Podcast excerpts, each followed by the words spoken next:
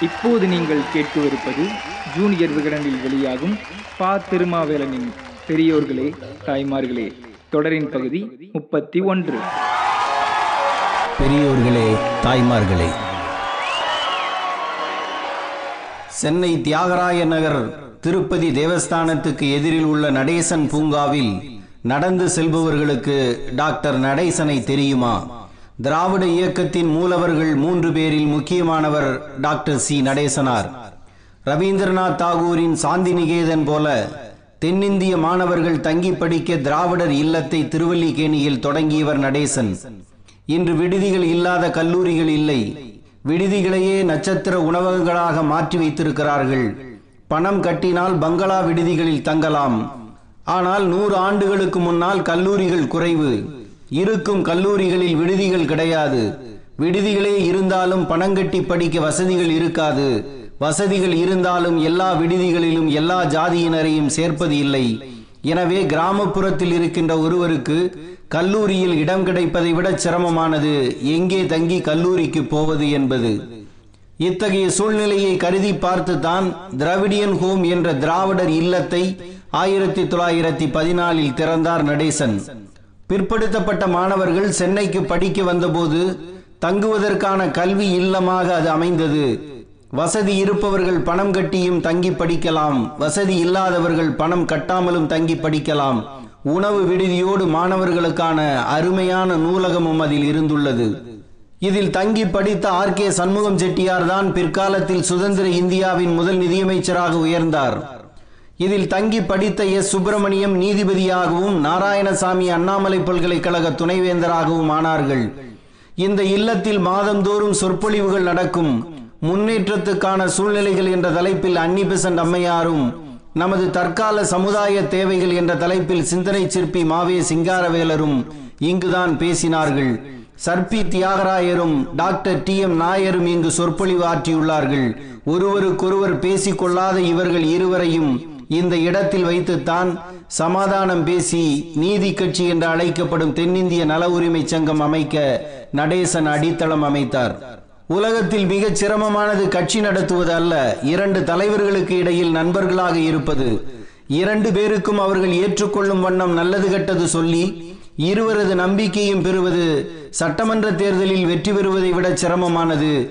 அப்படி எதிரும் புதிருமான தியாகராயருக்கும் D M நாயருக்கும் நல்ல பிள்ளையாக நடேசன் இருந்தார். முதல் தேர்தலை எதிர்கொள்வதற்கு முன்பே டி எம் நாயர் இறந்து போனார். தியாகராயரும் நடேசனும் சேர்ந்து பாடுபட்டுதான் நீதி கட்சியை ஆட்சியில் உட்கார வைத்தார்கள். முதலமைச்சர் பதவியை நிராகரித்த தியாகராயர் நியாய தர்மப்படி பார்த்தால் டாக்டர் சி நடேசனை தான் அந்த நாற்காலியில் உட்கார வைத்திருக்க வேண்டும்.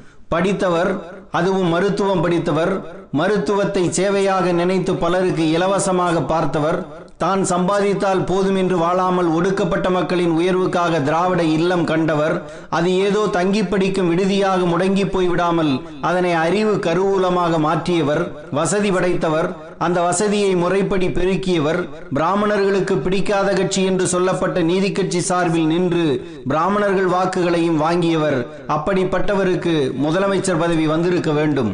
பாழாய் போன ஈகோவும் தமிழரா தெலுங்கரா என்ற அரசியலும் சேர்ந்து நடேசனாரை புறந்தள்ளியது. மூன்று ஆண்டுகளுக்கு முன்பு நடந்த தேர்தலில் நீதி கட்சியை ஆட்சியில் உட்கார வைத்த நடேசன் ஆயிரத்தி தொள்ளாயிரத்தி இருபத்தி மூன்றில் நடந்த தேர்தலில் கட்சியை விட்டு விலகி சுயேட்சையாக நிற்க வேண்டிய நிலைமை உருவாகிவிட்டது. அவரது வளர்ச்சிக்கு அவரது தகுதியும் படிப்பும் பட்டமும் வாங்கி வைத்த நற்பேருமே தடையாக ஆகிவிட்டது. அரசியலில் தகுதியில்லாதவருக்கு பதவிகள் வருவது தகுதி படைத்தவர்களை வளர்த்தால் தனக்கே ஆபத்து என்பதால் தான். இதைத்தான் பழ கருப்பையா தகுதியே தடை என்றார். எந்த தலைப்பு கொடுத்தாலும் மணிக்கணக்கில் பேசக்கூடிய பழ கருப்பையாவை பத்து நிமிடங்கள் கூட பேசவிடாமல் சட்டமன்றத்தில் வைத்திருப்பதற்கு காரணமும் அதுதானே.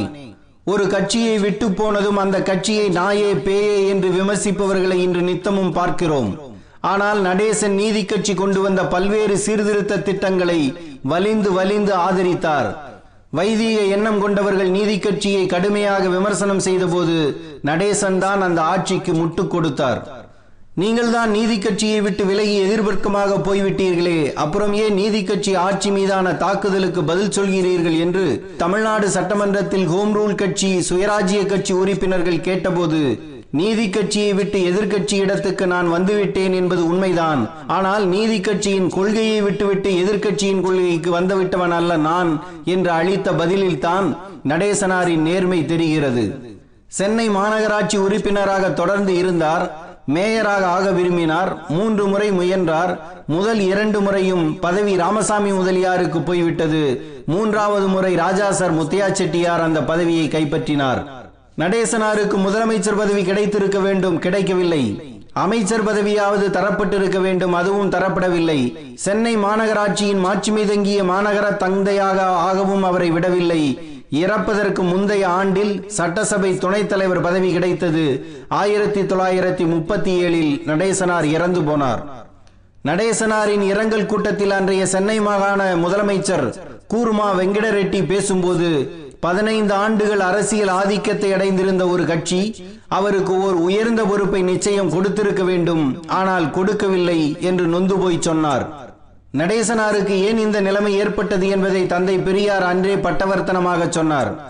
Doctor C. நடேசனாருக்கு நன்றி விசுவாசம் காட்ட கடமைப்படாத தமிழ் மகன் எவனும் எந்த நாட்டிலும் இருக்க மாட்டான். தோழர் நடேச முதலியாரிடம் உள்ள அருங்குணங்களில் சூது வஞ்சகமற்ற தன்மையே முதலாவதும் இரண்டாவதும் மூன்றாவதும் ஆகும். சூது அற்றவனும் வஞ்சகமற்றவனும் உலகப் போட்டியில் ஒரு நாளும் வெற்றி பெற மாட்டான் என்கின்ற தீர்க்க தரிசன வாக்கியத்துக்கு எடுத்துக்காட்டாக இருந்தவர் நடேசன் என்று அன்றைய தினமே தனது குடியரசு இதழில் எழுதினார் பெரியார். இன்றிலிருந்து நூத்தி மூன்று ஆண்டுகளுக்கு முன்னாலேயே திருவல்லிக்கேணியில் சொந்த கட்டடம் கட்டி திராவிட இல்லம் தொடங்கிய நடேசனாரின் வாரிசுகள் எங்கே இருக்கிறார்களோ எப்படி இருக்கிறார்களோ. ஆனால் நடேசனார் கண்ட இயக்கத்தை வைத்து அதிகாரத்துக்கு வந்தவர்கள் செல்வ இல்லங்களில் திளைத்துக் கொண்டிருக்கிறார்கள். இந்த நடேசனாருக்கு ஒரு சிலையை அவர் பிறந்த பொன்னேரிக்கு அருகில் உள்ள சின்னக்காவனம் கிராமத்தில் அமைக்க வேண்டும் என்று மீஞ்சூர் பாஸ்கர் சுந்தரம் என்ற திமுக பிரமுகருக்கு கட்டளையிட்டார். திமுக பொதுச் செயலாளர் பேராசிரியர் க. அன்பழகன். அண்ணா அறிவாலயத்தின் முகப்பில் இருக்கும் அண்ணா சிலையை செய்த சிறந்த சிற்பியான மீஞ்சூர் தீனதயாளனிடம் பணிகள் ஒப்படைக்கப்பட்டு அவரும் சிலை செய்து ஐந்து ஆண்டுகள் ஆகிவிட்டன. சிலை இதுவரை திறக்கப்படவே இல்லை. சிலை வைப்பதற்கான அனுமதியை திமுக தலைமை கழகம் இன்று வரை தரவில்லையாம். அன்பழகன் மீதான கோபத்தை நடேசனாரிடமா இவர்கள் காட்டுவது? இதிலுமா கேவலம் ஜாதி அரசியல். நடேசனுக்கு சிலை திறக்காமல் தடுக்கப்பட சொல்லப்பட்ட கேவலமான காரணத்தை இங்கு திரும்பச் சொல்ல முடியாது. அந்த அசிங்கம் அவர்களிடமேயே இருக்கட்டும். சென்னை பல்கலைக்கழகத்துக்கு படிக்க வந்த ஒடுக்கப்பட்ட சமூகத்து மாணவர்களை உணவகங்களுக்குள் விடாமல் வாசலில் நிற்க வைத்து இலையில் சோறு வைத்து கொதிக்க கொதிக்க தூக்கி கொடுக்கிறார்களே என்ற கோர காட்சியை பார்த்து கண்ணீர் வடித்த டாக்டர் நடேசன் அந்த மாணவர்கள் உட்கார்ந்து சாப்பிட தன் கை காசில் விடுதி அமைத்து கொடுத்தார். அந்த விடுதிதான் ஒடுக்கப்பட்ட மாணவர்களுக்கு உயிர் ஊட்டியது. அந்த நடேசனுக்கு மீஞ்சூரில் சிலை வைக்க பெரிய மனிதர்கள் யாரும் இடம் தரவில்லை. வசதியில்லாத பாபு என்ற நடேசனின் ஜாதியை சாராத ஒரு தோழர் இலவசமாக இடம் கொடுத்தார். ஒன்றரை லட்சம் ரூபாயை இந்த நிலத்துக்கு வைத்துக் கொள்ளுங்கள் என்று தந்தபோது எங்களை போன்ற ஒடுக்கப்பட்டவர்கள் அவரால் தான் படித்தோம் என்று அந்த தொகையை வாங்க மறுத்தார் பாபு. அவர் கொடுத்த இடத்தில் தான் பீடம் மட்டுமே இப்போது இருக்கிறது. சின்னக்காவனம் கிராமத்தில் பணக்காரராக புறப்பட்ட நடேசனாரின் சிலை பொன்னேரி சக்தி நகரில் ஒரு வீட்டில் சாக்கு துணியில் மூடப்பட்டு கிடக்கிறது ஐந்து ஆண்டுகளாக. இது திமுக தலைவர் கருணாநிதிக்கு தெரியுமா?